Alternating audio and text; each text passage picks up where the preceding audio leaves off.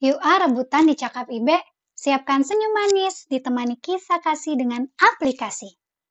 Sabdamu abadi, seluruh langkah kami yang mengikutinya, hidup sukacita. Mari kita berdoa. Ikuti Ibe berdoa ya. Tuhan Yesus, kami siap baca Alkitab. Pimpin dan sertai kami dengan kuat kuasa roh kudusmu. Terima kasih Tuhan Yesus. Amin. Amin. Terima kasih adik-adik sudah mau berdoa dan sudah mau mendengarkan renungan ini. Sekarang kita akan menerima berkat firman Tuhan. Yuk Alkitabnya mana? Boleh disiapkan Alkitabnya? Oh, sudah ada yang siapin Alkitab ya? Job! Nah, sekarang kita akan baca bagian Alkitab yang pembatasnya atau yang keterangannya itu yang warna hitam. Itu perjanjian lama atau perjanjian baru ya? Perjanjian lama, yeay! Kita mau belajar lagi seperti kitab yang kemarin, kitab Amsal. Amsal pasal yang kedua, ayat 1 dan 5. Yuk, coba mana tangan kanannya? Sudah dilambai-lambai? Sekarang Ibe mau lihat jarinya ada dua. Good job. Sekarang tangan kiri. Dilambai-lambai dulu. Mana jarinya? Dua. Yeay. Sekarang ambil posisi paling enak. Ibe dan papa mama atau opa oma om tante akan bacakan Amsal 2 ayat 1 dan 5. Hai anak-anakku, jikalau engkau menerima perkataanku dan menyimpan perintahku di dalam hatimu, maka engkau akan beroleh pengertian tentang takut akan Tuhan dan mendapat pengenalan akan Allah. Demikianlah firman Tuhan, terpujilah Kristus. Kitab Amsal, kitab apa adik-adik? Amsal, good job.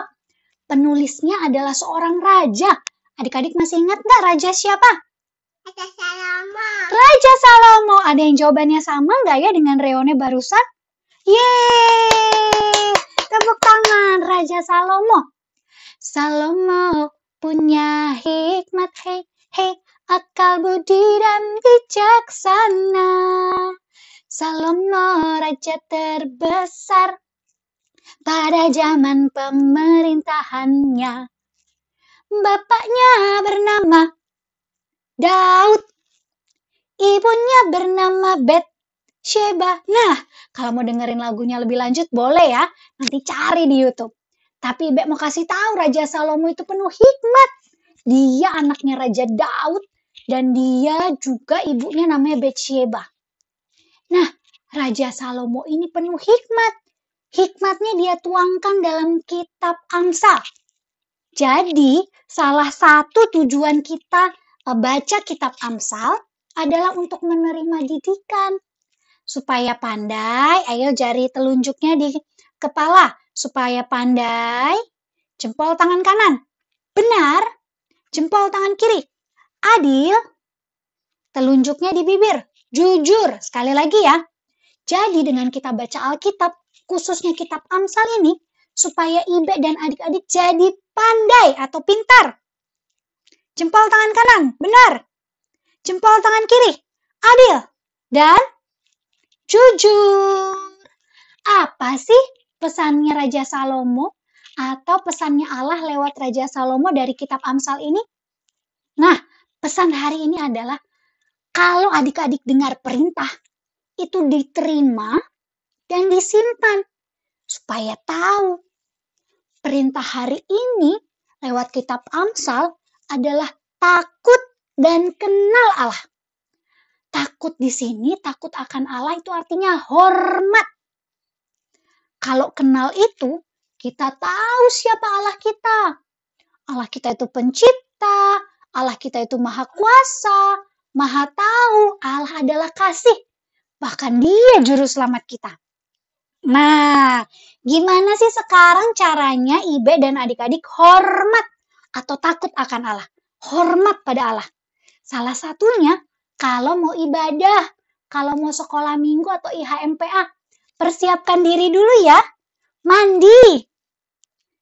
Kalau mandi itu berarti gosok badannya dengan sabun. Jangan lupa sikat gigi.